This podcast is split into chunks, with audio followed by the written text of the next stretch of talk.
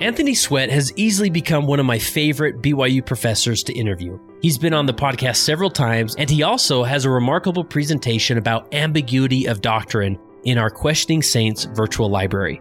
He discusses healthy and unhealthy ways we approach doctrine, how to help others reconcile doctrine they find difficult to believe, especially when we don't know much about it. You can watch Professor Sweat's entire interview in the Questioning Saints library by going to leadingsaints.org/14. This will give you access for 14 days at no cost to watch this presentation.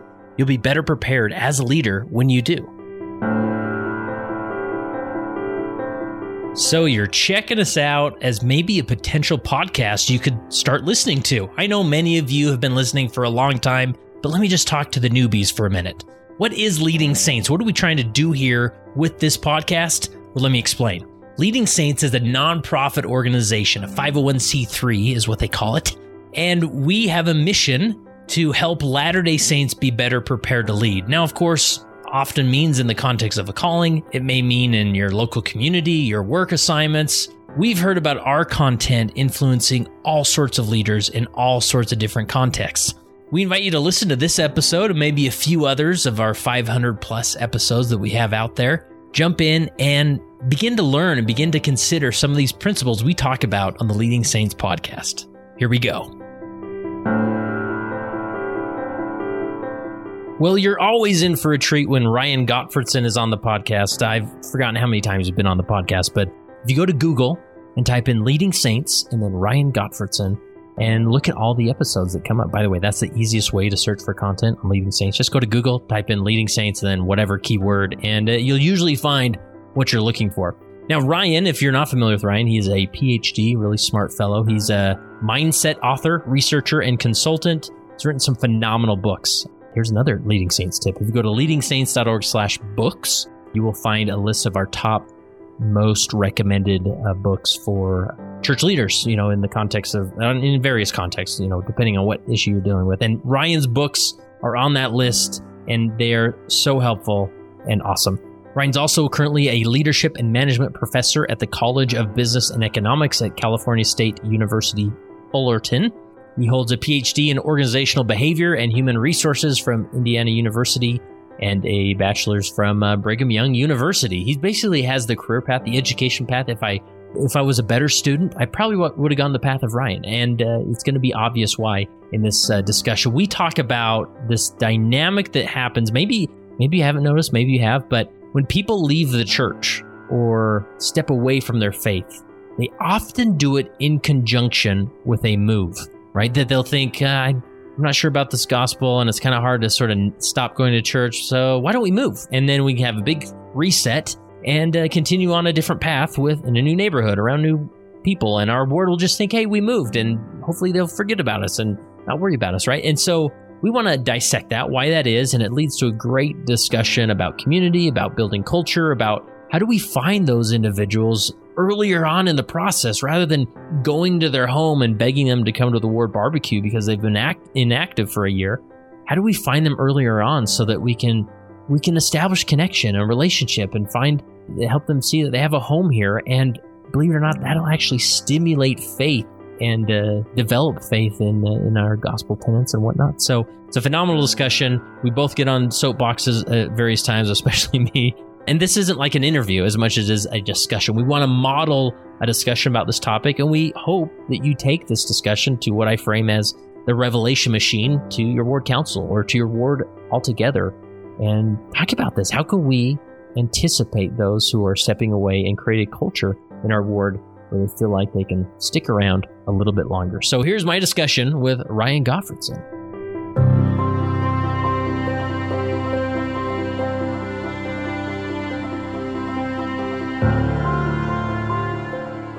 Today, I have the opportunity once again to connect with Ryan Gottfredson. What's up, Ryan? Hey, thanks for having me on again. You're not sick of me yet, apparently. That, oh, we don't have you around enough, Ryan. I'm ready oh, to just hand the reins over to you and say, give us a weekly podcast, but I don't think you want to do that. no, you do such a great job. I you're always putting out such good stuff and I I love the variety in it. You've got kind of I'm going to say a little bit more traditional nuts and bolts stuff, but then you've also got some really thought-provoking stuff and I personally, I like the really thought provoking stuff. And I think that's what's kind of led us to have this conversation. Yeah, for sure. And, you know, people, I, will make sure we, we share your bio and background and whatnot. At the end of the day, Ryan's a PhD in the leadership world and he's writing books and teaching classes and really is a, a deep thinker about these things. And uh, I love, you know, I send out this weekly newsletter and you're right. Sometimes they're, I hope they're thought provoking, but sometimes I'm like, well, I'm, I'm going to go down this path and sort of own it for a bit and see how people respond because I want people to think, you know, even if people disagree with the newsletter that we put out there, that's okay. I just want you to think about it, you know, and, and I oftentimes I'll get some responses back and, and it sort of shifts my thinking like, oh, now I, I see it differently and probably would write that newsletter a different way. But we go back and forth, whether it's email, text, or whatnot, about different concepts because you're in, you know, you're up to your elbows in different leadership research, and I'm sort of in in similar worlds and similar reading and whatnot. And we're always sort of taking principles to the Latter day Saint world and seeing how they mesh or what we can learn and whatnot. And so this topic came up about this. Uh, you know, we've talked about before. I think your first interview, uh, which we'll link to on uh, Leading Saints, was about this concept of faith crises or people struggling or questioning their faith and what does that mean and why and what what is is the organization or the culture of war to blame and whatnot. And I think early on you you initially pointed this out that when people leave the church, it's very common that people leave the church in the middle or involved with a, a move, like they sell their house and they literally relocate to a different ward because we have a geographic based structure.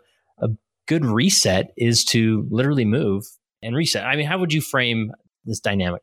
Yeah, it's there's a life transition. I mean, one of the things that I feel like that happens in the church is because of the geographic proximity of our wards and boundaries or eh, ward boundaries, we have a tendency to build really strong social ties. I mean, that's yeah. one of the best things about the church, in my opinion, is the enable it to build these social ties.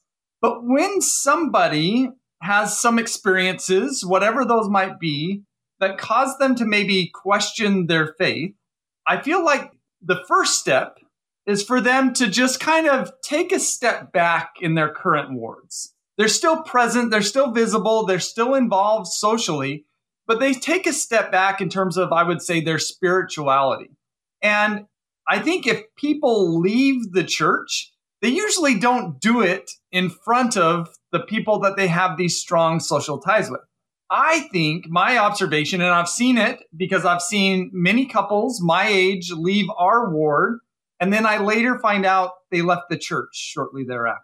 Yeah. Right? You kind of like call them up on the phone and you're saying, How's your ward? And they're like, Oh, okay. Enough said, right? I, I, get, I get what you're saying here. And it just, and what kills me about this phenomenon of people taking advantage of a move to leave the church is that the ward that had these people in it that then left the church, they effectively detached themselves while they're a part of that ward. But the ward really never gets that feedback. Mm-hmm. Right? Because, oh, they moved, they're another ward, other ward has their records, we're not responsible. And if somebody leaves, that ward, I found, generally doesn't know that that family left the church. Or even if they were to come to find out, there's never any kind of after action review of what could we have done differently. Yeah. Or they don't even attach that event to their ward culture, right? They don't think, they don't connect those dots of like, well, they moved and now they're, you know, not attending or that maybe they've completely removed their names from the records or whatnot. Man, maybe, you know, why did that happen at this moment, right? It just seems to have happened. We don't, that's harder to be self reflective about it. It is really tough. And one, I mean, I, my heart goes out to any like bishop because there are so many urgent problems that yeah. bishops have to deal with. And when you talk about what exactly what you've said is what has been the culture of the ward and what role has that played in people potentially disconnecting from the church? That's not an urgent problem. That's a big picture, kind of big scale potential conversation to have. But we rarely, ward leaders rarely have space or create space to have some of those bigger, more strategic conversations. Yeah. And I'm just thinking like you know, there may be people listening to this who have a loved one who has left the church and they go, oh, they didn't move or that didn't happen or or that move was related to something else, right? That but I think a lot of this or some of this happens subconsciously because I think, you know, for somebody who begins to question their faith and has intense doubting and even loses their faith, that can be an extremely traumatic experience. And even going around the home and like taking down the picture of the temple and packing it away, like even that sort of feels too much, right? And so to just sort of pack it up, you know, no pun intended, in this experience of like, I think we just need to move. In fact, I've been thinking about changing jobs, or I've always wanted to live in this other state, or whatever it is. And then it really is a simple way to reset all things in life as you move and get different habits, or, you know, and because, you know, I've talked with some individuals just even after leaving the church, you stop attending, even just engaging on a superficial level with your neighbors or fellow Latter-day Saints is really awkward. And people don't know what to say. They they want to say something, they want to reach out, but it's easy not to. And so there's just so many dynamics happening that that move can be a logical reset on all things in life. Oh, for sure. Yeah, you're exactly right because it's like if you leave the church and you stay in the ward boundaries, there's a social cost for that. Mm-hmm. But there's no social cost for leaving the church when you move, right? And so, to your point, I don't think everybody who leaves the church does it when they move. Some people do it and they stay there, you know, and that's that's fine. But the whole, I think, the whole purpose of us having this conversation is to just almost try to get ward leaders to think what can we do as a ward to really ensure that there is life in our congregations to the degree that we're aware of when people start to disaffect a little bit yeah. so that we could do something about it while they're there as opposed to find out that they disaffected and left the church after they moved. Yeah. And this is this is an interesting dynamic that happens in different contexts as well, or different with different problems. And, and you, I mean, you've done a lot of research as far as mindfulness and being open minded or closed minded, and and like you talk about, uh, I don't know if you have a statistic or something, but generally most people really sincerely feel that they're open minded people. In real in reality, the if you follow them around, that's not the case, right? Or if you mm-hmm. analyze their behavior and whatnot.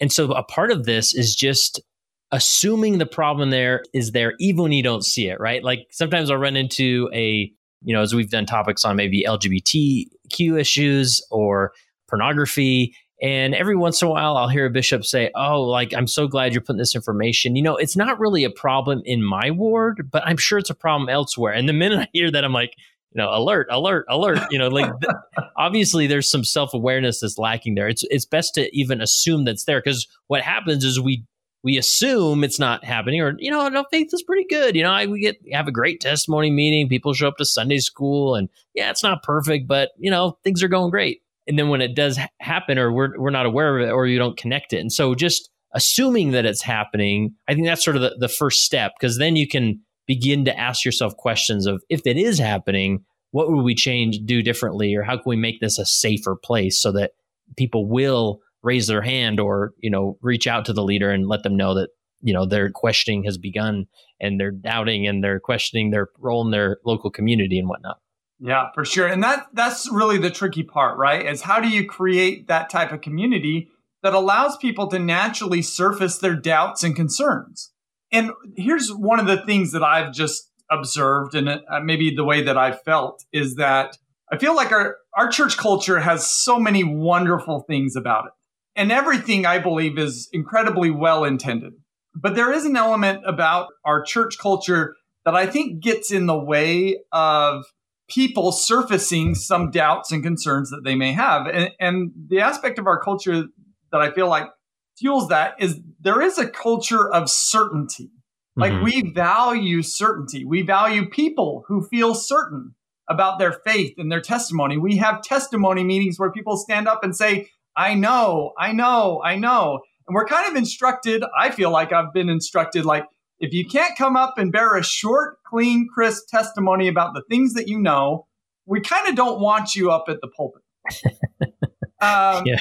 And the reality is, is that while that certainty, I think, helps people feel a sense of belonging, for people who don't share that same level of certainty, it prevents them from feeling comfortable about raising doubts or questions or concerns. Yeah. And this is what can create the illusion that this problem isn't going on in your ward because nobody's bringing it up. Like they can set an appointment with my executive secretary and I'll meet with them, and nobody's doing that. So it must not be happening. Right. And for those listening, we, you and I did, uh, I mean, mainly you did, you did the, the prep and the the writing about it, but you wrote a series on leading saints, and we did an episode where we sort of talk about it's called "What Every Leader Should Consider About Community in Their Wards," and because what you're getting at, if I'm hearing it right, is this concept of safety. Like, are you developing a culture and a community where people can say, "I don't know," you know, I, I just don't know, and it's almost like if we had maybe every fifth month we had a fast and I don't know meeting, you know, where people, and I, I know it sounds ridiculous, but nonetheless, like creating this place where people get up, like, you know, I strongly believe in Joseph Smith, but man, I don't know about Brigham Young, you know, whatever it is. And again, these aren't things don't, nor should they come up during a Sunday school class or sacrament meeting type per se. I mean, there are definitely ways to do it, but it comes back to this safety that we're developing, right? Yeah. For sure. And, and, I've just been tempted personally to stand up in testimony meeting and say, hey, I know that most of you have a really strong testimony of the church, but I also know that there's some of you who don't feel like they have a very strong testimony and don't feel like they have a place to talk about it. And just, if that's you, like, can we go out to dinner sometime? Yeah, can we just it. like talk about it? Like, I'm just making myself available, you know, right. type thing. And and I, I'm not sure if I'm the right person to do that, but I'd be happy to do it, right? I think it'd be preferable if we had, you know, church leaders do it type thing. But there really isn't space in our regular meetings to have those types of conversations. Yet those are really the types of conversations that the gospel is all about, right? The gospel is about connection. It's about growth. It's about becoming better. You know, it's about finding the lost sheep, all right? And how our typical meetings are typically structured is it just doesn't create much space for the one sheep that's yeah you know, maybe on the fringe a little bit yeah you know i i uh, sent out a newsletter about this a few weeks ago i i love there's certain evangelical pastors that i love to listen to their youtube sermons and you know not everything jives but i just appreciate monitoring their presentation style and and sometimes they bring some really fascinating insight about you know biblical things. Andy Stanley is one of my favorites, and I kept as I've watched many of his sermons, this common theme kept coming up where he would assume that there were non Christians in the audience, where he'd mm. say things like, "Now Christians believe this," and I realize some of you in the room who aren't Christian or kind of have this uh, mixed past with uh, or this you know checkered past with uh, with Christians are sort of not sure about this. And, and that's good. Let's talk through it, right? Like he's assuming they're in the room and there's so much we can do to create that safety by just assuming there. And, and to your point, it really goes far when a leader can just stand and do that. Of course, anybody can lead and, you know, stand and like you, you mentioned and, and put that call out, but it's so powerful for a leader to stand and say, you know, I hear so much out there about individuals who struggle with their faith. And it made me think, wow, we don't really deal with that a lot in my ward. But then that made me double think maybe we're missing it. Maybe we haven't created a place for people to talk. I just want you to know I'm willing to just sit down and listen to your story, right? Again, you're creating safety and that invitation to really draw those people out. So hopefully they don't have to find the realtor and put the sign in the yard and and move because they have to escape their community to feel like they to be authentic to themselves, right? Yeah, for sure. If we want to create a community in which people feel safe and where they feel like they belong, we need to create opportunities for the voices of people who come from these other groups. I'm not saying we need to tell the Orthodox to shut up. That's not what I'm saying. what I am saying is there's some people that have valuable perspectives that are not being heard. And there are people that are a part of those perspectives that if they don't hear from their people, they're more likely to kind of start to disengage. Yeah.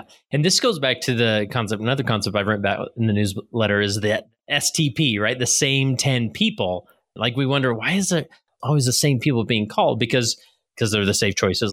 And that that's a good reason why this may happen, right? Yeah. It is it's interesting because I do think it boils down to a trust factor.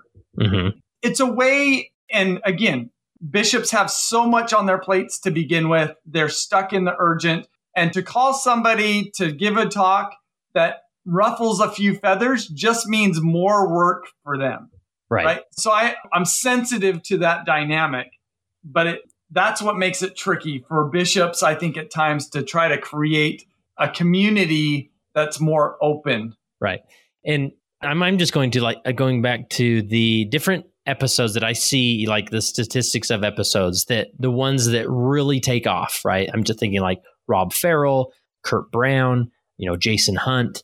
You know, these are really dynamic leaders who did something dynamic in their wards that people are drawn to their message and think, wow, like that is what dynamic leadership looks like. I want to be that type of leader, or I wish we had more type of uh, those types of leaders. And I think it's because they do some of these things. And to me, all comes down to risk, right? Which is sort of in line with this trust dynamic that you mentioned is to really shift culture, it's going to take some risk, right? To put that person in that position and think, man, this could just be a dumpster fire, you know, for like a better term. Like this could just not go well. And there's going to be a lot of balls dropped, or it's going to empower somebody that the cultural person showing up to feel like, wow, like I have a place here. My voice is heard. And I don't do it like the other guy, but you know, it's just, it can be really messy in this, in this journey. Let me share something if it's okay. To me, this has been like so far in 2023, the biggest light bulb that has gone off for me. Okay. So, and I'm, I'm going to pull some ideas from the business world and then I'm going to kind of integrate them into our, our church environment. So, one of the things that we're finding in the business world is that well, what we know is that most organizational leaders, they focus on results. Mm-hmm. They're focused on what's measured. And that makes sense, right? And we want results. We want to hit the certain numbers. Oftentimes we've got shareholders or stakeholders that are kind of relying upon us to hit those numbers. Right. Yeah. So that makes sense. But what we find is that I'm not going to say focusing on numbers is bad, but it can be misguided. And here's why is because what we're learning is that the more organizations focus on hitting numbers, the less willing they are to try new and innovative things. Because new and innovative things are unproven. And if they try them, they're not sure they will hit their numbers. Mm-hmm. And so what we find is that the more organizations focus on the numbers, on the outcomes, the less lively they are. They actually are growing increasingly stagnant the more they keep doing what has worked in the past and the more they resist doing what might work better in the future. Hmm. And so there's a woman that I follow. I really respect her ideas. Her name is Nadya Zhexembayeva. She's from Kazakhstan. I had to like learn how to pronounce her name. So she calls herself the chief reinvention officer. And what organizations are finding is that organizations need to reinvent themselves every three to five years, or else they're going to go. Bob Quinn, I think maybe somebody you've had on the show in the past, he calls this dynamic organizations are either going through deep change or a slow death. Mm. That's your two options. Yeah. so, what Nadya Zhexembayeva says is in order for leaders to be agile and to be future ready, to be able to navigate into the future more effectively, they shouldn't focus on results. Instead, she says they should focus on how much life there is in the system. So, mm. how much life is there in the system today? And how much life do we think will be in the system tomorrow? An optimism about the life in the system. And the reason why I find this concept interesting as it relates to church and what we've talked about with Orthodox, when you think about other faiths that are more, you get the Jewish Orthodox, you get the Orthodox Christians, generally the perception is there's not a lot of life in the system. Hmm. And I wonder if we would do well as church leaders and members to think about how much life is there in the system today? And are we creating more and more life in the system? And is there an optimism that there's going to be more life in the system in the future? Yeah. And I wonder if we just kind of had a discussion within our wards how much life is there in the system? Right? And then I think even we went back and forth about this via email of how would we measure that, right? Yeah. And I think you had given the the idea of how loud do we sing, right, with the hymns, and I, yeah, I think that that's probably a decent measure of life, right? But what are other measures or indications of life in the system? Not just today, but then this optimism. Are we hopeful that there will be more life in the future, or are we just kind of like dragging our knuckles on the ground like, ah, I got to go to church today because I've got a calling.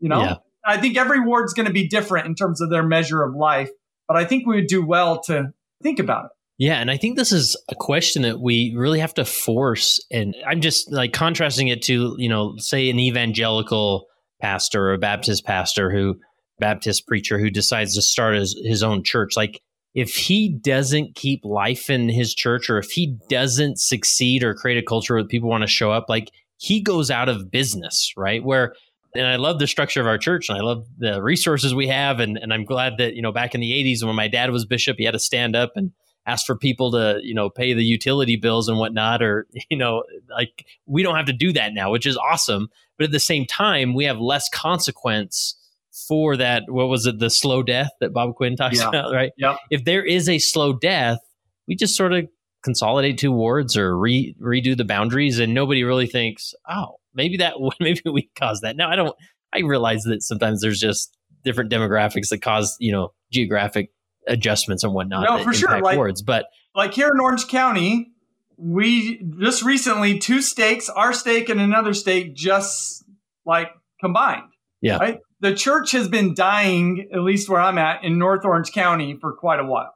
Uh-huh. Right. And we're, we're inclined to say it's because of the rising home prices and how difficult it is to afford.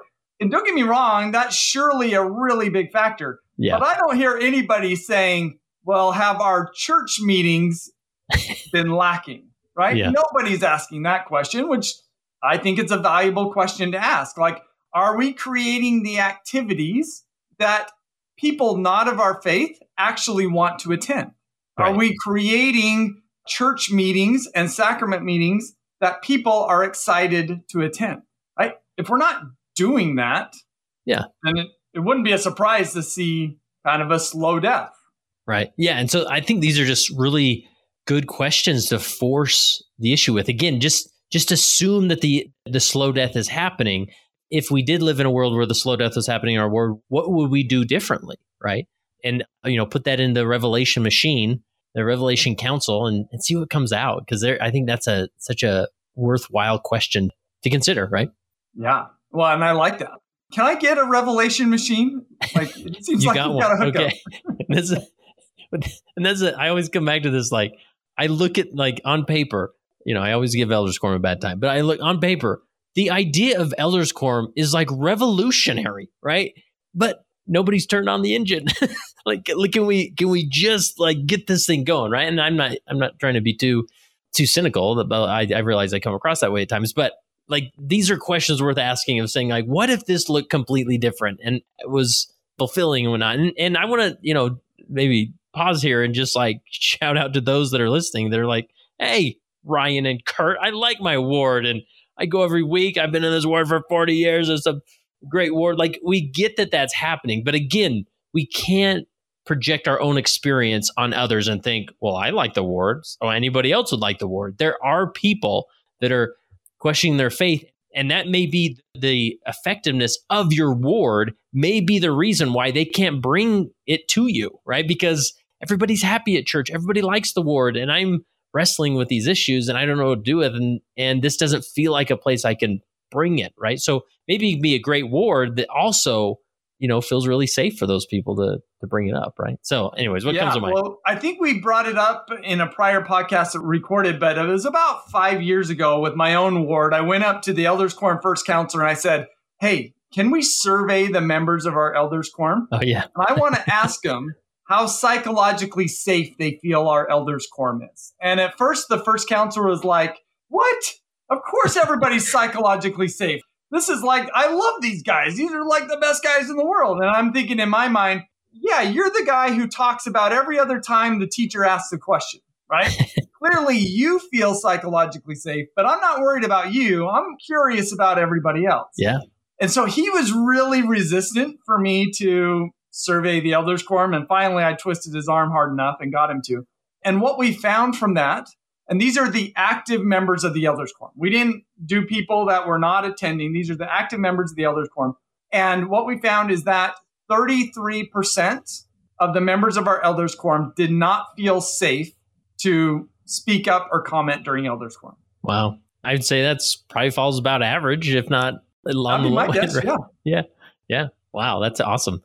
So we've, I don't know if there's more to, we've sort of wandered a little bit from our original question. I want to pivot back a little bit, unless there's maybe more areas and caveats to explore. But coming back to this dynamic of like, this is happening. You know, we talk about the slow death of an organization may be happening, which is impacting the slow death of somebody's faith and testimony, right? So, how do we identify the the slow dying testimonies? Because by the time they say they're moving, by the time they go inactive, because this is generally what happens, right? We get the I don't know what re, what the report's called, but you you can pull all sorts of reports, right? And you can see maybe the endowed without recommend list, right? Wow, there's this name here, this family that they're endowed. They were still in the temple. We haven't, we've never seen them. They moved in the ward maybe a year ago. Like we've never seen them. And so what we do is we think we're to, all right, let's, you know, link arms. Let's go over there with our casseroles and let's throw a barbecue and get the chili cook off invite, you know, flyer over there. And we knock on their door and this is sort of this awkward exchange, but we push through and hand them the invite and say, we'll see you there, you know. I mean, bless your heart for trying, but it is like so much has transpired to that point. Like it is, it's so much more difficult at that point to step in rather than at this early point of just assessing and analyzing where our, our culture is in our ward, right? Yeah. So we talked about, which I think is a good discussion to have, which is how do we measure life in the church? Yeah. Right. Which is good. But then we could also ask what are the measures that might indicate somebody is stepping back a little bit? Mm-hmm. And are we sensitive to those things? And then the next question is also what do we do when we see somebody is stepping back a little bit? Right? I would say, and this is just me because I'm sure I'm as guilty as anybody, but I know like when I was a missionary, I would come into a house and I would say, you know, if it's a less active, somebody stopped going to church, I'd say, Can we give you a lesson? Let's give you a lesson, right? And because we're thinking like by the power of our testimony, the Spirit will convey a change in their hearts. Mm-hmm. And you know, now that I'm about 20 years removed from my my missionary days, I feel like I would go back and I would do something so incredibly different than what I did. And what yeah. I would do is I would go and I would just listen. I would just ask questions. Tell me about your faith. How has yeah. it changed over time? Where are you currently at? How did you get there? Right? As I'm saying this, I'm having like flashback, like not a good flashback. Maybe it's like a traumatic flashback. We had a member of our stake presidency come visit us. Like I think it was like ward conference time, and for some reason we were oh, selected as a family. You got on the list, Ryan. so maybe there was some indication of me like removing myself. But this member of the stake presidency came over. He stayed for an hour and a half and I'm not sure I said more than about 20 words during that hour and a half. Like the guy just like talked, right? And I'm just like, all right, buddy. like, I, got, I, I don't know how you live, but I don't always have an hour and a half on my week weeknight to to shoot the breeze, you know, type thing. And so I think that that's, you know, anyways, that's some encouragement for church leaders. If we see a signal that somebody's stepping back in any way, just be interested. Just ask questions mm-hmm. because mm-hmm. that's going to help them to feel like you care. Right. Because when we feel like we have a voice, when anybody feels that way, a church member, an employee, anybody, when we feel like we have a voice, we feel valued. Right. And people who are starting to step back are usually people who are feeling, I don't have a voice and I don't feel valued. Right. Yeah, I think I, my mind goes to there's there's few words more powerful in in building a relationship and connection than tell me your story, right? Like let me hear it, and good or bad or ugly, I'd love to hear it, right? And just in the, again going to biblical reference in the Garden of Eden, God says, Adam, where are you? You know, like tell me just where you're at. Yeah. And I think that's such a loving phrase because he could have said, "What have you done?" I can't believe you did this, right? No, he said, Where are you? because you're hiding from me for some reason. But I just want to know where you're at. What's your story? How did you get to where you're at right now? That's interesting. I just, yeah, God didn't say, Can we give you a lesson? Can we give you, uh, yeah, that, that's a different version, different multiverse of the Bible. yeah. but yeah, it's true. Like, and this is, you see this in various dynamics, right? You, and there may be leaders listening to this thinking, okay, what we're going to do is the next fifth Sunday, we're going to talk about this. We're going to talk at them. We're going to give them a lesson, right? And this, I mean, that is sure those structures and contexts are helpful. And I love fifth Sunday lessons or whatever. But when we try and solve problems through talking at people, we really don't get as far as we we anticipated. Well, I hope if there's somebody, uh, you know, particularly a bishop, if they're listening to this, but it could be anybody in any calling within their responsibility, is just a church on Sunday just try to pay attention to how much life is there in sacrament meeting or in Sunday school or in primary. And even how much life is there in our ward council? If we're not bringing life into our ward council meetings, I think we're probably going to have a hard time bringing life into our church meetings. Yeah, that's really helpful. I'm thinking of the, you know, you talk about those people who are slowly stepping back from the culture, from the faith, from their belief and whatnot, like identifying and whatnot. I think there is, you know, and the structure is what it is. I just think of like the, a, a, bishop. Of course, a bishop. I know every bishop listening to this is like, oh man, if I knew who those people were, like I would race over to their house. I would call them. I would do whatever was needed to reach out to them. But there's so many problems coming at at them. Right, their interview schedule is filling up with you know, and the, with some serious issues, broken marriages, you know, struggles with pornography, depression, anxiety, like all these things. And then I think a lot of these people who are stepping back, the only time they really interface with their bishop is maybe tithing settlement. And let me tell you what, it's pretty easy to dodge tithing settlement every year. Like, and a lot of people do it. And you don't realize how many people dodge tithing settlement until you're the clerk or the bishop and you're like, wow, like there's a lot of people there, right? And so we default right? In our culture like oh ryan kurt is right in front of it it's ministering. If people would just do ministering right then this would be solved. But i think there's even something deeper happening on where there is you know i always default to saying i don't think a lot of people know how to minister to a point where they go to someone and say tell me your story. Like that could be a very awkward exchange for someone who's not practicing doing that. And so again i just think again it's on paper right? Like yes, we have ministering. I don't know if we figured out how to turn the key on. And and I don't think it's an apathy problem. We, it's so easy to default to, well, if people were just not lazy, you know, that, that this would get done. But I think there's it really is a cultural thing of just taking a deep breath as a ward culture and saying like, you know, we're going to put away the come follow me manual for a week or two. And like, cause we got to figure this out. If we don't have a culture in place, as I often say, stealing, uh, who's the uh, management thinker, strategy. Yeah, Drucker, right? He always says strategy, or it, it's attributed to him. Culture eats strategy for breakfast, and I always, you know, projected on a, our faith experience or our organizational experience that culture eats doctrine for breakfast. It does not matter how powerful the scriptures are. I'm sorry, like this is, I know this seems so backwards that if we just read the words like magically infuses transformation in people, it does not matter how good the come follow me lesson is. If good culture is not there. Culture will swallow it whole. And so to just take a breath and say, we got to figure this out. And I don't even know if it's happening. Maybe everybody does love this word. And this is the, and that's the risk that leaders need to take to say, we're going to open the hood and look into the engine of our ward and see if the engine is even on, right? Going to your, like, is there even power going to the engine that this place can even transform people? This place can bring people to Jesus Christ, you know? Well, I feel like the word that's coming into my head as you're saying this is that there are people in the church in their leadership callings who they operate as managers, right? The mm-hmm. managers are the ones that ensure the day to day or the week to week functionality goes smoothly, right? There's a lot of managers in the church, but I'm not sure there's a lot of leaders. Yeah. Would you even say that would you say that this just that group is managers are more naturally prone to be more traditional, more orthodox because it's like I just need things in a row. I don't know. Maybe there's a correlation there that, or I'm making it up.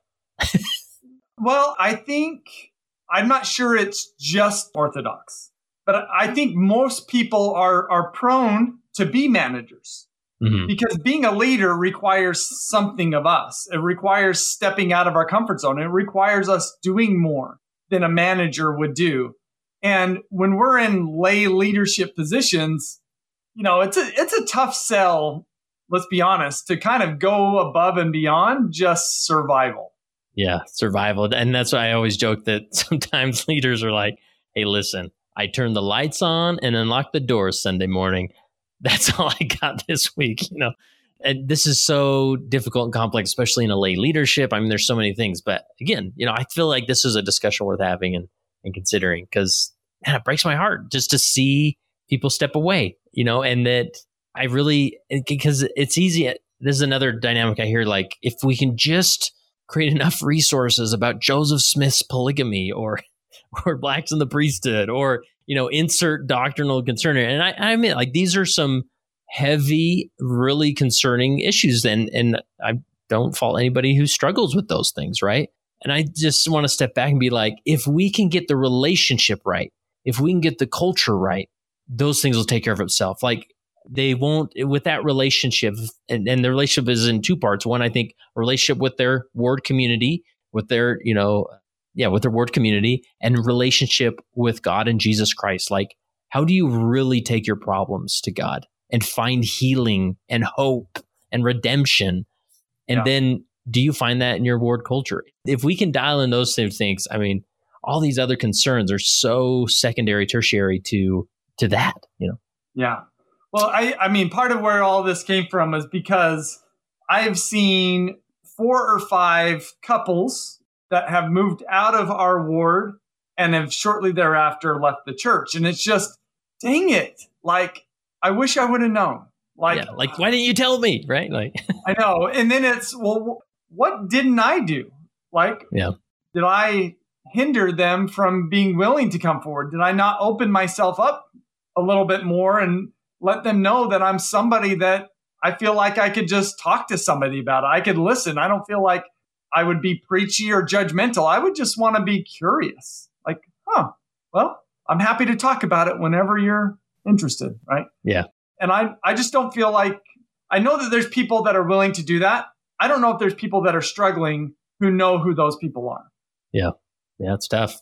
Well, what are we missing, Ryan? Uh, do we cover it all we well, solved the world's I problems? don't think anything. I just hope you know whoever happens to listen to us ramble on about all this just takes away yeah. maybe a nugget, an insight, a light bulb that goes off about something they could be a little bit more intentional about to create a better culture or to create more life in the system, so that people who may be struggling or or stepping away is that it allows us the opportunity to better support them earlier in that journey as opposed to when it's almost too late. Yeah, and just like you know, my newsletters, like this discussion is, you know, I had to bring expert Ryan Gottfredson on to tell us the five solutions of fixing this, but it's it's just worth a discussion, right? It's worth having that that dialogue. And again, the, uh, we we have no keys of the priesthood uh, that can uh, that give us authorization to use a revelation machine but wards do, right? So take this to your revelation machine, other also known as your ward council, or even just gathering your ward on a fifth Sunday and don't have an agenda. Don't put the PowerPoints away or the videos or the whatever and just say, let's come together as a community. And like, is there power here? Right? How did you put the questions earlier? Was there life in the system? It, life. That's right. Yeah, yeah. Is there life in our ward? Like, why or why not? You know, and and just making, you know, increasing that psychological safety best you can. And uh, well, here's another question that comes yeah. to mind. Does healing occur here? Mm, love that. That's awesome. Yeah. Does change occur here?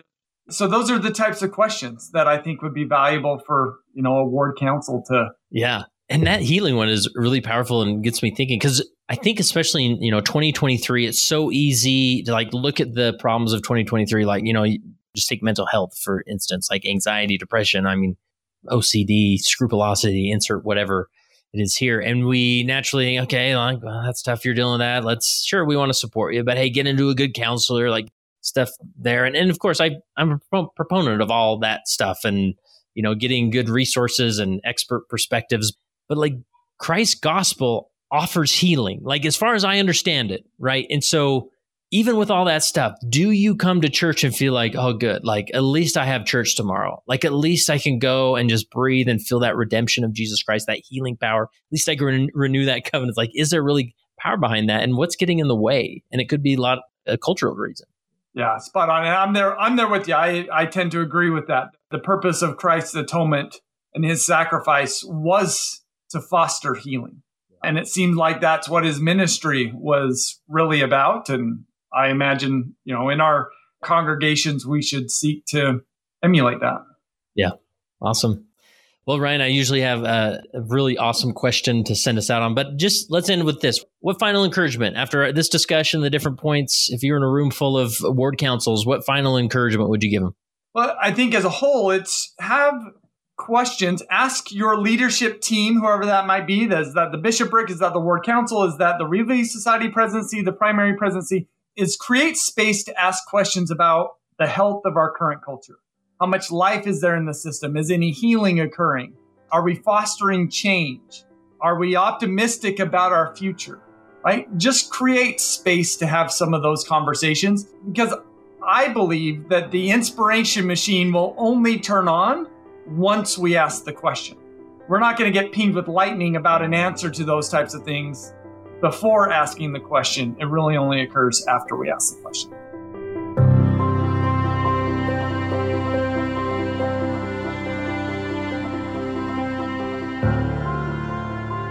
That concludes this episode of the Leading Saints podcast. Hey, listen, would you do me a favor? You know, everybody's got that friend who listens to a ton of podcasts and maybe they aren't aware of Leading Saints. So, would you mind taking the link of this episode or another episode of Leading Saints and just texting it to that friend? You know who I'm talking about. The friend who always listens to podcasts and is always telling you about different podcasts. Well, it's your turn to tell that friend about Leading Saints. So, share it.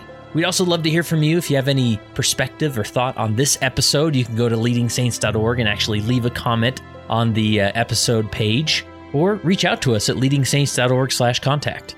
Remember, go to leadingsaints.org slash 14 to access the remarkable presentation by Anthony Sweat about ambiguity and doctrine.